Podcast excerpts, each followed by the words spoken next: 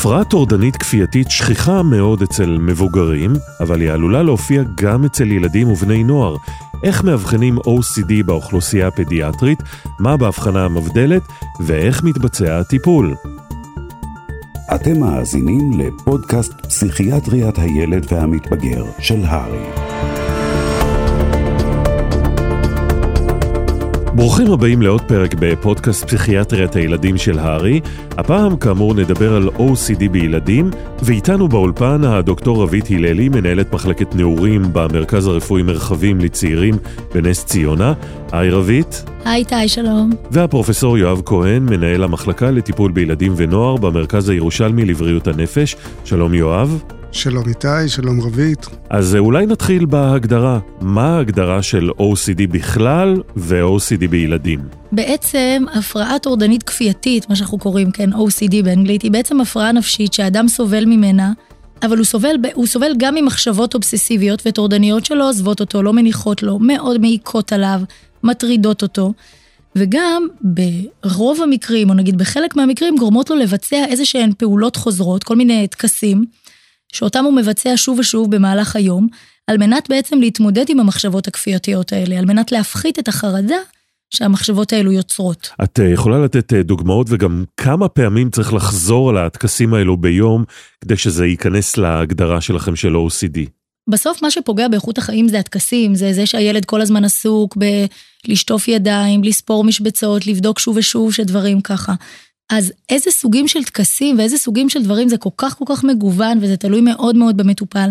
אנחנו כן מגדירים, אחד, כמה ההפרעה מפריעה לאדם, זאת אומרת כמה המחשבות האלה מפריעות לו, וגם כמה זמן זה נמשך. אם אתה מדבר על ה-DSM, כן, אז אנחנו מדברים על מעל שעה של התעסקות, כשברוב המטופלים OCD משמעותי הוא הרבה מעל שעה, מטופלים עסוקים בזה מבוקר עד ערב. מהקימה מהמיטה, שזה טקס קימה, איך אני קם, איך אני מתנהג, איך אני מתארגן לבית הספר. ועד הלילה, עד שהולכים לישון. אני יכולה לתת איתי ככה דוגמה לעד כמה זה משבש את איכות החיים של, ה, של הילד. היה לנו מטופל שבמשך שנים היה שחקן כדורסל, ובכל פעם בשיעור או באימון כדורסל, אם מישהו היה נוגע בכדור ביד מסוימת, או היה לו איזה ככה מחשבה מסוימת עם עצמו, הוא היה צריך להקיף את המגרש פעמיים. אז באמצע המשחק היה מפסיק לשחק, רץ, מקיף את המגרש פעמיים וחוזר לשחק. הסבל לאותו ילד הוא פשוט תהומי, הוא לא מצליח להשתלב, הוא לא מצליח לשחק. כן, זה, זה, זאת הופכת להיות הפרעה שממש משבשת לך את החיים, זה לא רק מחשבות טורדניות. מחשבות שלא נותנות לך מנוח, לא נותנות לך לתפקד. יואב, אה, לך זכורים מקרים אה, שכיחים של OCD בילדים? קודם כל, OCD זה דבר מאוד שכיח בילדים. הרבה פעמים אה, ההבחנה נעשית בבגרות, כי אנשים עם OCD מתביישים במה שהם עושים, במחשבות שלהם, בהתנהגויות שלהם. ככל שהם צעירים יותר, הם פחות מתביישים, כי הם גם לא כל כך מבינים שזה משהו פתולוגי, אבל יש אה, קבוצה לא קטנה של אנשים שמסתירים את זה עד גיל מאוד מבוגר ועד שהם פונים לטיפול. אז זה בכלל לא נדיר. בוא נגיד שהשכיחות שאני מכיר היא של שלושה אחוז באוכלוסייה, והרוב המכריע יספרו לך שזה התחיל אצלם בגיל מאוד צעיר. יש כל מיני סוגים של OCD. אה, יש OCD הטיפוסי, זה אה, אנשים שמפחדים מלכלוך ומזיהומים. הם מפחדים שהידיים שלהם מלוכלכות והם צריכים לנקות את הידיים שוב ושוב עשרות פעמים עד שהאור שלהם מתקלף, והם גורמים לעצמם נזק בגלל זה. סוג אחר זה סוג של אה, ספק ובדיקה, האם עשיתי פעולה מסוימת בצורה נכונה או לא. ואז צריך לעשות אותה שוב ושוב ושוב. הדבר הטיפוסי זה האם נעלתי את הדלת. לחזור לא פעם ולא פעמיים כמו שהרבה אנשים עושים, אלא עשרות פעמים לחזור, לנסוע כבר חצי דרך לעבודה ואז לחזור הביתה בשביל לבדוק אם הדלת נעולה, וכמובן לאחר מאוד בגלל זה. ויש בילדים אה, במיוחד אה, סוגים נוספים של OCD, ששם יש עיסוק בסדר וסימטריה. כל מיני חוקים, אה, כמו הדוגמה שרבית שאת נתת, ילדים שחייבים לעשות משהו בצורה מסוימת. הדבר שכולם מכירים, או הרבה מכירים, זה לא לדרוך על הקווים. אם אני אדרוך על הקו של המשבצת, יקרה משהו רע. ואז צריך, אה, אני אה, טיפלתי פעם בילד שכשהוא היה נכנס לבית, לא רק שאסור היה לדרוך על הקווים, היו גם מרצפות שאסור לדרוך עליהם. והוא היה, כדי להגיע ממקום למקום הבית, היה חייב לעשות מסלולים מאוד ארוכים, מאוד מפותלים, שגרמו לו ולכל המשפחה לסבל בגלל זה. ולפעמים עושים כל מיני דברים אפילו בלי לדעת למה, אז יש כאלו טקסים שילד אומר, אם אני לא אעשה אותם, אז חס וחלילה אבא ימות או אמא תמות, אבל לפעמים אומרים לך, אני חייב לעשות את זה, אני לא יודע למה. אם אני נוגע בצד ימין של השולחן, אני חייב לגעת גם בצד שמאל כדי שיהיה סימטרי. מין חוקים כאלו. איך אתם אה, מבדילים בין OCD לבין אה, פעולות רפטטיביות על הספקטרום האוטיסטי? אני אגיד שנייה גם שיש, יש ילדים שאתה בכלל לא רואה אצלם טקסים. כאילו הטקסים הם בעצם, הם לא קיימים, יש את המחשבות האלה, הטקסים או שהם נסתרים, הם לא גלויים, הילד עושה אותם לא ליד ההורים, ואז ההורה בכלל לא רואה ולא שם לב שהילד נגיד שוטף ידיים או ככה, ויש ילדים שכלל לא מבצעים טקסים, ואז זה OCD שהוא בעצם נסתר יותר. עכשיו, בהשוואה, אתה מדבר על ילדים שיש להם כל מיני טקסים, אז באמת, יש לנו עכשיו ילדה שהייתה כל השנים מאובחנת עם OCD, ועכשיו באשפוז אנחנו רואים שלא מדובר ב-OCD, מדובר באוטיזם. כי באמת יש הרבה התנהגויות שאתה אה, יכול להגדיר אותן כאובססיביות. הן בהחלט התנהגויות אובססיביות, הקפדה על סדר, הקפדה על שגרה, הקפדה על טקסים מסוימים של התארגנות בבוקר. וחוסר גמישות? בהחלט, וממש חוסר גמישות, חוסר יכולת לשנות את הדרך שבה אני רגיל לפעול במהלך היום. אה, וזה בכלל לא OCD, זו, זו, זו הנוקשות של האוטיזם, של הספקטרום האוטיסטי. אני מאוד מסכים רבית, יש גם באוטיזם עוד דברים שיכולים לבלבל אה, או להעלות הבחנה מבדלת אה, עם OCD, וזה התנהגויות חזרתיות שיש באוטיזם כמו הדברים המוכרים ביותר זה תנועות חזרתיות כמו נפנופי ידיים או התנדנדות או שאלות חזרתיות. הרבה מאוד ילדים על ספקטרום האוטיזם שיכולים לשאול את אותה שאלה שוב ושוב ושוב ולא משנה אם עונים להם. ולפעמים זה סימפטום שהוא חלק מהסימפטומים שמאפיינים את אוטיזם, לפעמים יש גם קומורבידיות, אפשר לאבחן גם אוטיזם וגם OCD. אה, וזה חשוב, כי הדברים החזרתיים באוטיזם לא מגיבים לטיפול של ה-OCD, אבל יש דברים שכן מגיבים, גם בילדים עם אוטיזם. יכול להיות שחלק מהטקסים הם בעצם לא מולדים, לא OCD אורגני, והם בעצם השפעה סביבתית? אצל ילדים אימוץ של התנהגויות זה משהו מאוד שכיח, זה יכול להיות בכל ההתנהגויות, זה יכול להיות בחיתוכים שהבנות עם הקשיים בוויסות הרגשי עושות, זה הפגיעות העצמיות שחוזרות. אה, שנערות אה, לומדות אה, מאחת לשנייה ולומדים הרבה דברים כאלה, במיוחד באשפוז שככה הם מאוד ביחד. אז בוודאי שגם ההתנהגויות האובססיביות, אנחנו יודעים להגיד את זה על הפרעות אכילה, על הרבה מאוד הפרעות שיש חיקוי של דברים שהנער או הנערה ראו. אז זה בהחלט. אני מסכים, אבל אני חושב שב-OCD זה פחות ממה שאנחנו רואים בהפרעות כמו הפרעות אכילה או אובדנות, אני חושב שבאמת, בגלל שגם חלק גדול מהדברים האלו נעשים בסתר, הילד לא עושה את זה בפני החברים שלו, אז יש כאן פחות דבר שהוא מדבק. מה שראינו בתקופה האחרונה בעיקר זה מגפה של טיקים, אני בטוח שגם אתם ראיתם את זה רבית, שזה הולך בטיק טוק עם הטיקים. אה, ילדים מתבגרים שמעלים סרטונים של דברים שהם לא באמת טיקים. של תסמונת טורט, טיקים אה, נוירולוגיים, אלא טיקים פונקציונליים, איזושהי הפרעה קונברסיבית. אה, וזה דבר מאוד מדבק, והם באים אלינו אחר כך ודורשים שנטפל בזה, וזה לא דבר שמגיב לתרופות. איפה אתם אה, שמים את ה-cut-off? מתי ההתנהגות האובססיבית היא בטווח הנורמה, ומתי היא לא? האם רק כשיש פגיעה בתפקוד? בגדול כן, אם, אם המחשבות מעסיקות את הילד קצת במהלך היום, לא מפריעות לו לתפקד, לא גורמות לחרדה עצומה, לא משבשות את אורח החיים שלו, אז לא בכל דבר אנחנו רצים לטפל, לא רצים עם תרופות פסיכיאטריות אחרי ילדים, בניגוד למה שחושבים עלינו, אנחנו לא עושים את זה. וניתן עוד דוגמאות לדברים שיכולים לשבש את החיים. למשל, יש שאלה האם אצל אנשים דתיים יש יותר OCD. והתשובה היא שלא, למרות שכביכול אורח החיים הדתי, במיוחד אה, המצוות ביהדות, הן מחייבות לעשות דברים בצורה מסוימת. אבל רוב האנשים לא יודעים לעשות את זה בצורה שמאפשרת להם לחיות ולנהל את החיים שלהם בצורה תקינה. יש ילדים דתיים עם OCD שלא מסוגלים להתפלל, כי הם לא בטוחים אם הם אמרו את התפילה נכון, והם חוזרים עליה שוב ושוב, והם אף פעם לא גומרים אותה.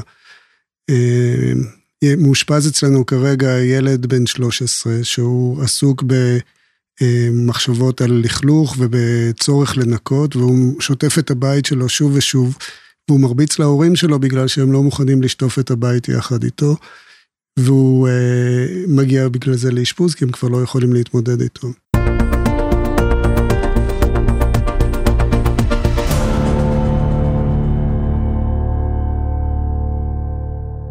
בואו נדבר קצת על הטיפול, איך מטפלים ב-OCD?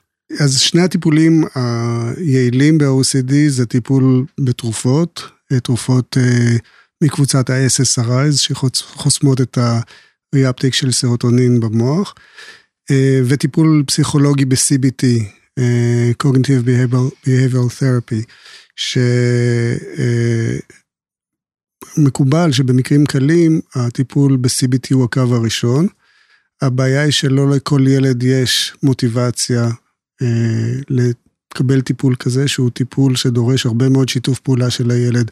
הוא דורש ממנו בעצם להתמודד עם הסימפטומים שלו, לחשוף את עצמו לדברים שקשה לו לעשות. אני אתן דוגמה, למשל ילד שיש לו פחד מלכלוך וזיהום, וכל פעם שהוא נכנס לשירותים ציבוריים ולוחץ על הידית של הידית, הוא חייב לחזור ולשטוף את הידיים, גם אם הוא שם איזה חציצה בין היד שלו לידית.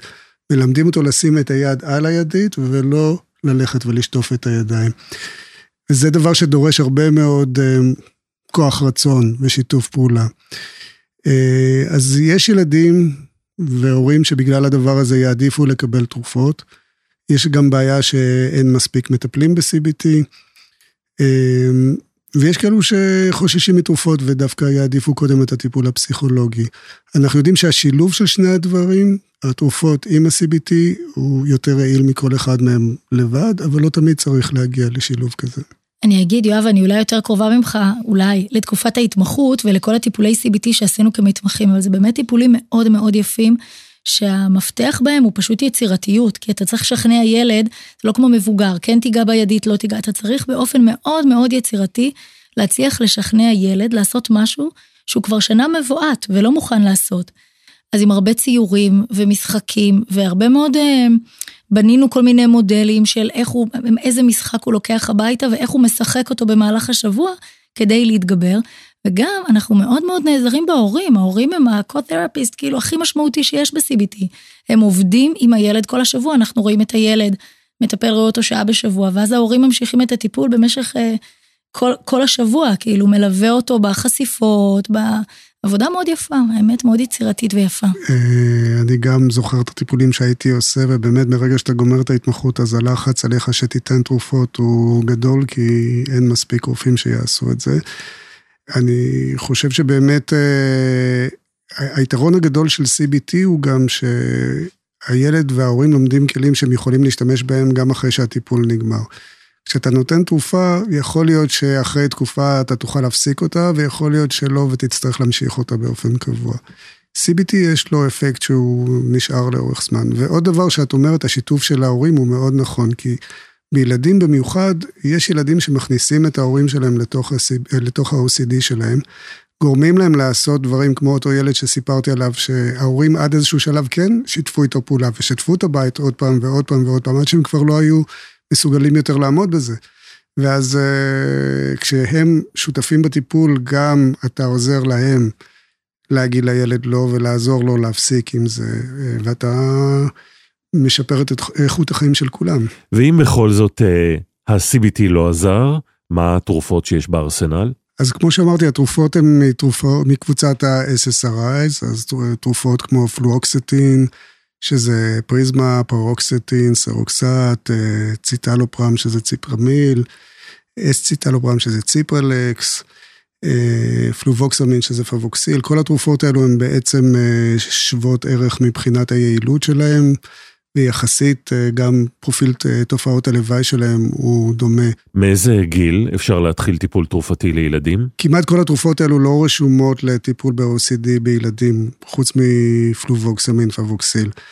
אנחנו אבל יודעים שהן יעילות גם ממחקרים בעולם, אנחנו יודעים שהן בטוחות מאבחנות אחרות, ולכן אנחנו משתמשים בהן, וזה גם מקובל על, על כל גורמי המקצוע. אה, הן תרופות שאין בהן אה, שום פוטנציאל להתמכרות, הן לא מסוכנות, הן לא גורמות לנזקים בלתי הפיכים. רוב הילדים אין להם תופעות לוואי בכלל, אם יש תופעות לוואי, הן רק בתחילת הטיפול והן חולפות. הקושי בתרופות האלו הוא שלוקח זמן עד שהן עוזרות. זה יכול לקחת אה, הרבה יותר זמן מאשר למשל בדיכאון או בחרדה, ששם תוך חודש, חודש וחצי אתה רואה את מקסימום ההשפעה של התרופה. ב-OCD צריך לפעמים לעלות במינון עד פי שלושה או פי ארבעה מהמינון אה, המקובל לדיכאון. ולהמשיך בטיפול במשך כמה חודשים עד שאתה יודע אם הוא עוזר או לא עוזר. וזה קושי יחסי. צריך הרבה סבלנות, אבל הרבה פעמים אתה רואה את התחלת השיפור כבר בשבועות, חודש הראשון, וזה כבר, אם, אם ילד יורד משעה ביום להתעכב בגלל סימפטומים של OCD לחצי שעה, זה כבר אה, שינוי מאוד משמעותי עבורו.